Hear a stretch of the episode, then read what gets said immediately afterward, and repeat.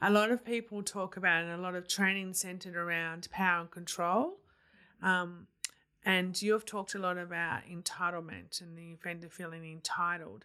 So, is that different to the idea of power and control and the cycle of violence? Can you just explain a little bit about that? So, I would think that all of those who are doing are committing domestic violence are after power and control. And I think that's one reason why we want to paint them all with the same brush, because they're all after power and control. And we think of that as why they are violent. But the question becomes why does this person want power and control over their victim? And so the underlying motive of why they want domination and control is different. And that's what makes all the difference in the in the patterns.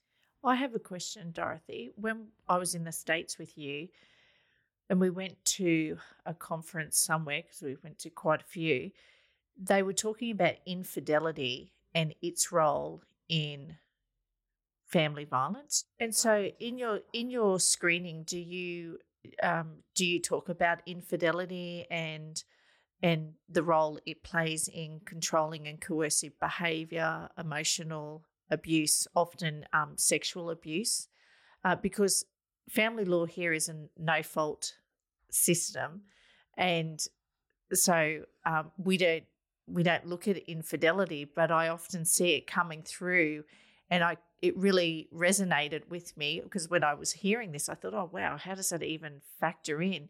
But now I'm seeing a lot more of it and can really identify how infidelity actually plays a significant role in family violence. Yeah. Yeah. Uh, my response to that is that that kind of behavior is evidence of something. Yes. Right. And, but what Dorothy and I will talk about tomorrow is that if we get too stuck on their behavior, then we're going to miss what's the motive underneath the behavior.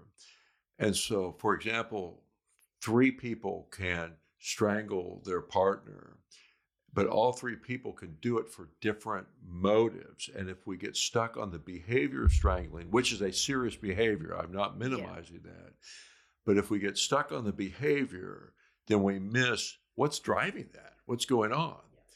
And when we talk about infidelity, you know, then that's evidence of something. So what's driving that? Is that a uh, you know an entitlement belief that I could just have relationships with whoever I want and my partner still has to do whatever my partner wants? Or is that me trying to hedge my bet because my partner is just a matter of time before she's leaving? So, how do I have somebody else on the side? So, in case my partner leaves, I have somebody else.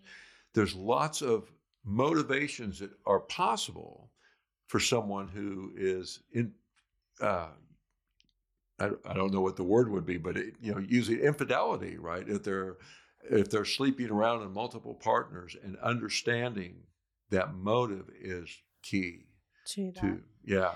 So Dorothy, how many categories do you have for your for the motives of perpetrators? There are three overall, but the survival based, there's a type one and type two. And there is a subtype of the entitlement called materially motivated. So when you look at it that way, there are actually five. So what are the other? What's the other? There's the survival base, yep. type one, type two, entitlement, materially motivated, and sadistic. And sadistic. We haven't talked about that. Just no. Can you tell us about the sadistic perpetrator? I think that would be a pretty bad one. Mm. Uh, you know, the, the, the sadistic is just guessing there. yeah. You know, commonly when we talk about this in workshops, it's the most sexy component because people are drawn to serial killers and sadistic behavior and they want to understand. It's just so far it's different so than what most of us do, yeah. right? Yeah.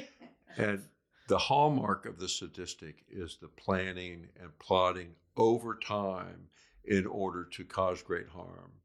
There is a sense of trying to own their victim partner, mind, body, and soul.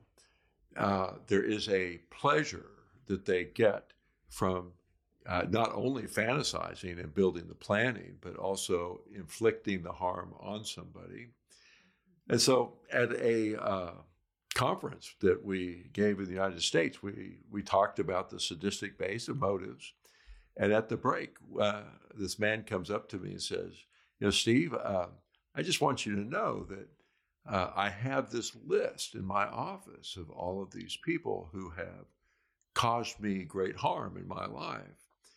And I spend a lot of time in my office thinking about how to destroy them professionally or personally. And I have these plans. And every now and again, I will put one of these plans into motion and I will watch somebody's professional career go up in smoke or watch their family just disintegrate in front of my eyes. And I'll go back to my office and I'll light a cigar and I'll pour myself a glass of scotch and I'll sit back in my chair and I'll go, yeah. And I looked at him. And, you know, there's 50 people in the room, and we're having this conversation in the middle of the floor. And, Red flag. uh, and I said, "Wow, that's that's sadistic." yeah. and he Very says, much so. and he says, "I know." And he just turned around and went back to his chair. Wow. And he might put you on his little list next. It Yeah. could be, you know. But what he taught me that day was that number one, he was a domestic violence leader in the community. and an attorney. You know, he was an attorney, you know, highly established, Mm. very bright, very capable, highly respected, hiding in plain sight, as Mm. many of them will do. But he taught me or reinforced to me that people who are sadistic know they're different. And they have practiced hiding in plain sight since they were very young. Mm. And so they're much better at hiding in plain sight than we are at identifying them. them. So I'm confident that in my years of thinking that I'm this really good men behavior change facilitator, that I've had men who are sadistic right in front of me, and I would have no idea. Yeah. The, the way we ultimately identify these people most commonly is through contact with their victim and their partner. And they tell a different story. Uh, and Dorothy, you might want to add to that. Well, for the most part, what I find is that those who are sadistic, um, they are some of the brightest of the offenders, and they often have a position in the community with a whole lot of power.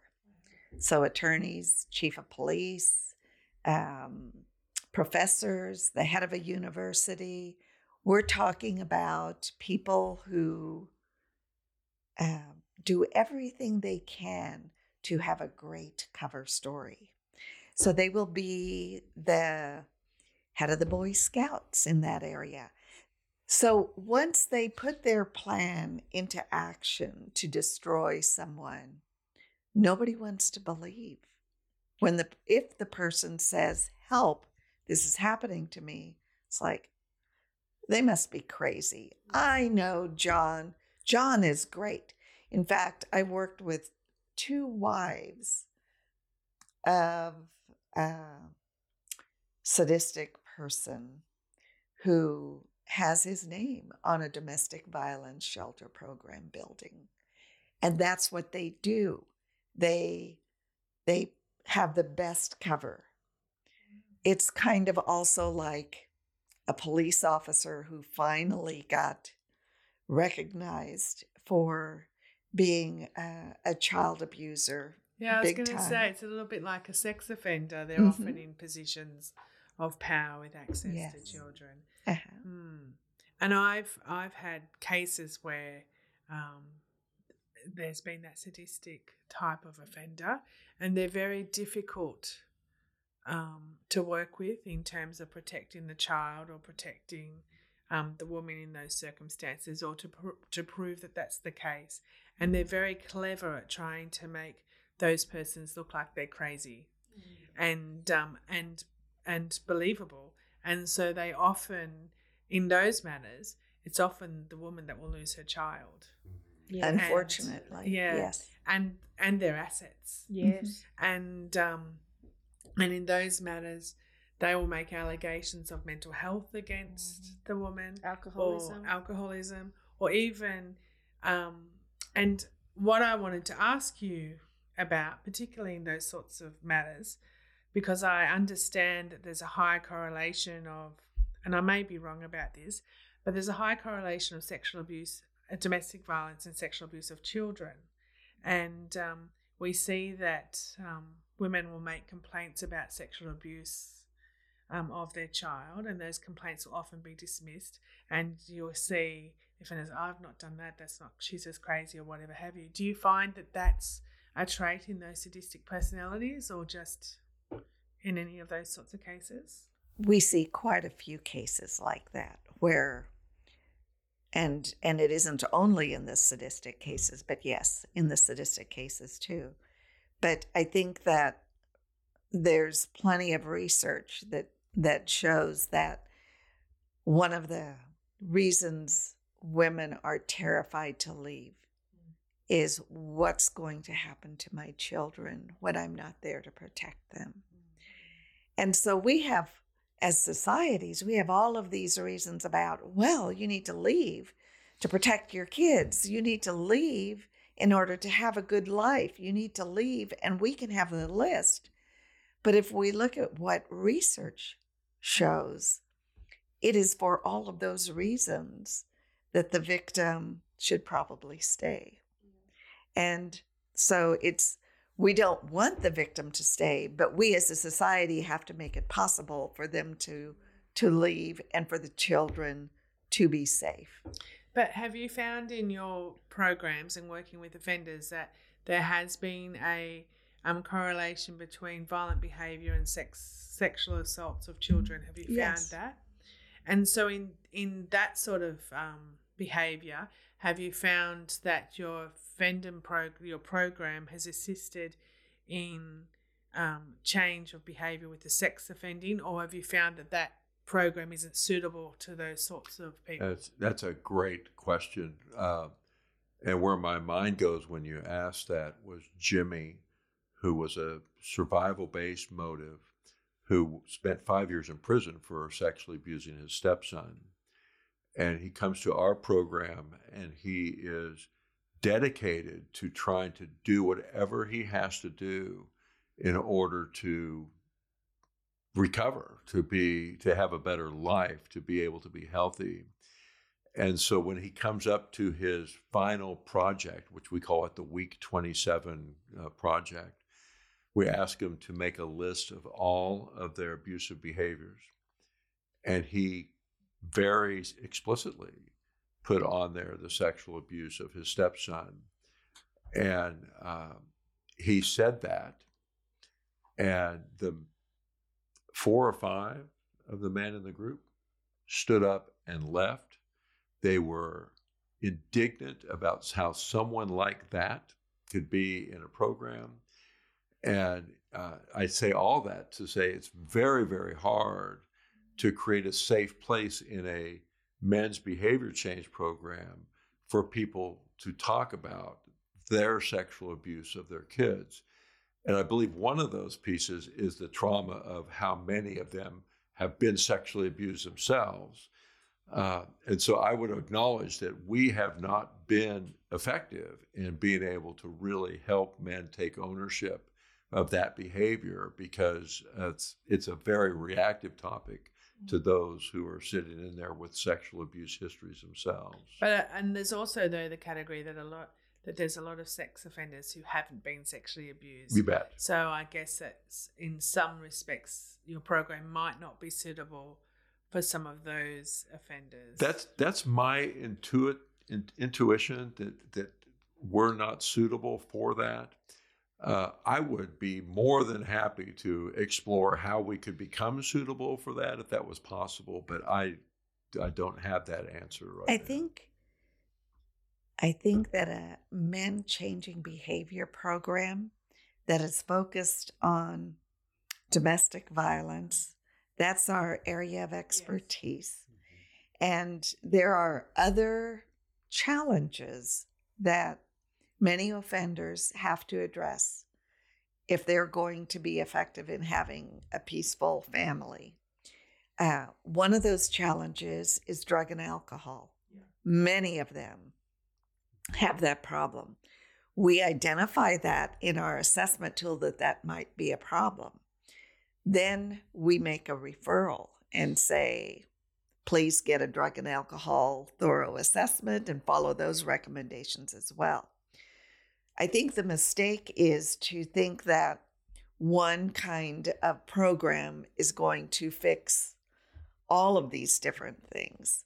We acknowledge that that's there, that's needing addressed. And what we will do is let the courts know that in addition to our program, the most common one is drug and alcohol, that they need a drug and alcohol treatment as And well. I think that's a very important point because as practitioners who work in all of these areas for, say, Joplin and I, it's important that we always remember that when we're asking parents to do particular programs or our clients to do particular programs, that that program might be suited for one area, like the men's behavioural program is targeting at looking at their behaviour for change for cruelty, and then the drug and alcohol program's looking at for something different. And if there's um, other offending behaviours, it may be a different program. And and I think that's what you've highlighted today, which is really important. Um, and also some of the difficulties that um, families and children experience um, in terms of sadistic behaviour, which is a really scary um, sort of area because um, it is so it's unseen and and it's not believed by so many people. Like it's just flies under the radar, and that's um, So are they harder to engage with through the program? Do, is there a lot of success around that type of perpetrator? I don't think we've had enough of them Yeah. identified to feel like we really know. But I'll tell you, one judge, we had worked with a man that we knew was sadistic. Um, and then about five years later, his son was referred to our program. And when his son was referred, he too had some sadistic qualities. And Judge Nolan said, I want you to go to that program, complete it, and go through it again before I see you back in my court. And at the time, I thought, oh, wow, I've never heard him say that mm-hmm. before. But I, I think he was pretty smart in saying that. What we find with the sadistic is once they know that we know, what they tell us is that takes all the fun out of it. It's it's about fooling people. I think they get more joy out of that than anything. Um, so if we're working with them, I think of it as uh, protection maintenance, but I'm not at all convinced. I think it's dangerous Yes. for us to believe we've got them to make this major change. change. Yeah, I thought that might be the case. Mhm. that's a very interesting area, isn't it? Mm. The good news is that it's we believe it's a very small percentage of Yes. those that we serve, uh, and it seems that the best treatment for people who are driven by sadistic motivation is that they kind of age out of that behavior. It seems that there's, you know, as people get older, that that sadistic behavior seems to have less of an influence. Uh, so The way I first started knowing about uh, sadistic offenders was uh, Dr. White, who was the psychiatrist on, at Fifth Floor Mount Carmel Psych Ward, was calling me up to come and meet with victims who were so mentally devastated by what they had experienced that they were on the psych ward. And that started, you know, it was cases where everybody believed she was just crazy. Well, if you are tortured over an extended period of time, it will impact your mental health. So then people say, see, but that doesn't mean that what she's saying wasn't real. And so that's how I started understanding about the, the sadistic offenders. And I think that's a, a really area, an area that I struggle with as um, a lawyer in dealing with those cases because I I had I've had particular cases where I can see how that sadistic personality can really impact on my client, and you can watch. I've watched um, how the system and but how the um, offender can absolutely unwind a person and their mental health mm-hmm. to the point that they lose everything, mm-hmm. and there's not much you can do to stop it, and it's really frustrating. So, have you got any um, ideas or tips? Um, that you can give us. Like, we're not therapists, we're just lawyers, but on what we can do to try and put in place or refer people to um, to help our clients. Um, the victim. To the victim, yeah. because watching that happen um, mm. is really devastating. Really devastating. Mm. Um, and you're often the first person they've told about what's going on. And um, for me, because my background's similar to your background before I was a lawyer. So I've sort of had some training so I can understand their cues and what they say to me. But it's still really difficult. And I wonder what I can do in order to point them in the right direction because you just watch them unwind. Yeah. To right. the point that they they their mental health is so affected that suddenly people call the mental health team on them. Yeah and then scheduled. Just, yeah, scheduled, and you just watch them lose their children. And the other thing that I find um, really sad is the dependency on alcohol in those situations. I find that just devastating because they normally wouldn't do it. It's been a coping mechanism that they've had during the relationship, and that just mm. unwinds them even further. Yeah, but in some of the matters I have, that hasn't even been an issue. It's just that, and you can watch the offender, they'll do things like they'll call the police and say, oh, mm. they've been, um, you know, violent at drop off, but nothing has happened, or, yeah. um, you know, they've done something to the house, they've thrown out a belonging, but that's never happened, or they've said something to trigger their mental health. Like they're quite turned up at a sports kind of like they're quite cunning about it. Like they've got a plan, like you've described. So, have you got any tips on how we handle that as practitioners? Given that we're not counselors, we're not therapists, where do we send those people and how do we manage that? If you can get them to talk with a victim advocate who can be with them and meet with them on a regular basis and let them process and let them start understanding that there is someone who believes them, who can maybe spend a whole lot more time with them than you can. Um, I I have found that to be helpful. The problem is there are many who, if they don't understand the difference between entitlement and sadistic offenders, will unfortunately sometimes uh, nobody else wants to take that risk of believing the victim. But if you have a seasoned advocate that you can make that referral to, and do a warm handoff. That is probably one of the best things. And then, if there is a community coordinated response and the different professionals understand that those are the dynamics going on, that might create a different outcome the next time the police are called to that home. You are right. There ability to unravel the victim is horrendous and you can just see it before your eyes. On two different occasions, one in Missouri and one in Kansas, um, I've been involved in cases where the offender uh, would, after the victim would go into the grocery store, he would come around with his set of keys and move their vehicle to the other side. One was of a grocery store, the other was of the mall. But in both cases, they did that. Why in the world would they do that?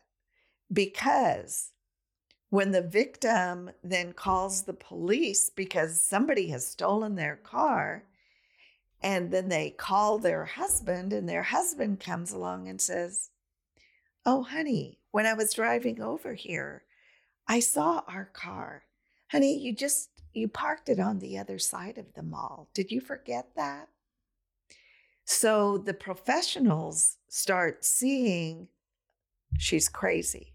So they do all kinds of things. There was a case in Wichita, Kansas, where the victim went into the shelter program, went into the shelter, and when uh, she was going in, she said, um, I need you to know that I am, uh, I have a diagnosis of being schizophrenic. And, but I'm on, I'm taking my medication. So they said, sure, yeah, you can come in. So she comes in, and after she was there four or five days, she said, This is so weird. But even taking my medication, I've always been hearing voices, but I don't hear voices now that I'm here. And they said, Well, maybe you're not in that stressful situation. And so you're you're just not hearing those now. She was there for about a month, didn't hear any voices. As the case progressed, she got access to the home and she and the advocate went into the home, and there were tape recorders placed in different areas throughout the house, hidden. And there were whispers on the, the tape recorder. And a clicker that the offender could start that when they were in a room. And she would say, What's that? he'd say, What are you hearing, honey? And she'd say, I hear some voices. You know, I'm just really getting worried about you, honey, because there's nothing here. So after that happened a while, she ended up believing she was hearing voices that weren't there. She presents to a local mental health center. What kind of diagnosis do you get under that? So they go to great lengths. They get into the relationship with the, the desire of someday being able to, through the, all of the plotting and planning, destroy this person. Mm. So, and I've yes. seen that in mm. in a couple of my matters, and it is soul destroying to watch mm. that happen. And it's I, um, yeah, so I think we need a whole workshop on that yeah, because that a lot of people don't understand that and they just think and what happens in those matters is those people go through those women go through and it's primarily women they go through solicitor after solicitor after solicitor because mm-hmm. the solicitors don't understand that it, this is actually a real thing they mm-hmm. just think they're crazy mm-hmm. and I mean, when I speak to those women, I say, no, no, like, like I believe this is what's happening for you. But to try and put that information down in an affidavit, in an evidentiary form, is really, really difficult. Mm. And so you have to be quite skilled at doing that. And I really think we have to have more education about this mm. issue. We mm-hmm. need to understand the behaviours, understand what the messages, um, you know, that these women are giving us, um, and we need to know how to document that better and what supports are out there and about the offender behaviour and about how how and if that behaviour can be changed. I think that would be a really difficult behaviour to change actually. Um, and they probably do need the program twice. But uh, the devastation for those women and particularly those children mm. um, is mm-hmm. yeah, it's it's actually heartbreaking. Those are some of the most devastated difficult children I've ever worked with. Mm, yeah. I don't know if it's the same. Um, I don't think, well, I don't actually know, but my experience is the lethality isn't there because they take everything from them in a different way, is my mm-hmm. experience. Mm-hmm. They lose everything else. They don't lose their life, but they lose, they're stripped with of everything. Is that your experience in that? Or is it still, is there still a high rate of So, Yeah. someone who is sadistic, the torture over time has to get worse and Yeah. worse in order for them to get their jollies. Mhm. So, I do know I worked with one woman who was killed by her offender. Okay. Um, but in many cases, what I see is they eventually it gets bad enough, and one way or another, they get out, often lose their kids in the process. Um, and he goes on to someone else. Yes. That And often someone else who looks the same, I Mm-hmm. find, who has same mannerisms, um, I find. and but might not have as many emotional supports. Mm. So the when they go on to someone else, because they have to get to this level of torture in order to get their jollies, they're going to want to get there uh, much quicker. And so it is someone who is developmentally disabled to some extent, someone who is vulnerable in some other way. Something is going to make it more practical for him to get to that same level of torture very quickly. So, when they start with the original victim, Mhm. is it often that the perpetration of violence starts quickly during the relationship or quickly after they're married? Or No. is it subtle? It is very subtle. Yeah. Uh, they might be plotting and planning for 10 years before they actually do a physical act of torture. But all the time they're they're getting enjoyment out of the plotting and planning. They they are very methodical. Oftentimes they will make a connection with her parents. So, oh, we're so fortunate that our daughter has met John and he's such a great guy. And then John will say things to her parents that make them start questioning her mental well being. It's like a sex offender, isn't it? Like Mhm. grooming behavior It is. of a child. It's just, I- I- from what you're describing to me, sounds like grooming behavior with the sex offender industry, really, mm. don't we? oh, well, we do it because we believe in it. That's why we do this work. And we, We fell in love. here. We fell in love. And you two fell in love. Yeah. So there we go. Yeah. And that's beautiful. It is. It really is. Well, thank you, Neisha, for having us. Yes, no, thank you for coming. It's been really wonderful to hear from you and all your experiences and um, stories and um, work that you do, and your knowledge um, is incredible. And um, you know, we're very lucky to have this opportunity to share this information, and that you can share that with all of us. So, thank you, and Joplin. Um, it's amazing that you've been able to orchestrate all of this for us. Well, Steve and Dorothy have done all the work, so I'm just so happy to host them and just feel very, very, very blessed. Not to sound too American, but that I, you know, got the opportunity to meet them in 2016 and made an absolute connection with them and developed a what I consider a really beautiful friendship with two wonderful people. So I feel very grateful. Quite honestly, just this conversation, uh, admiring the work that you both do and the knowledge that you have about what you're, who you're serving, and how you're going about your craft. It's such a pleasure to sit at a table with people who are really thinking this through and knowing what we've accomplished and where things have come, but also seeing all the important things that are yet to be done. And I just thank you for letting me be a part of this little conversation. I appreciate it very much. Well, thank you. There's so much more to do, isn't it? There mm-hmm. is. But we've started. That's the main That's thing. right. That's Yeah. right. Started. We've got hundreds of hours to give yet, haven't we? Like, goodness knows why we do it, but we do it.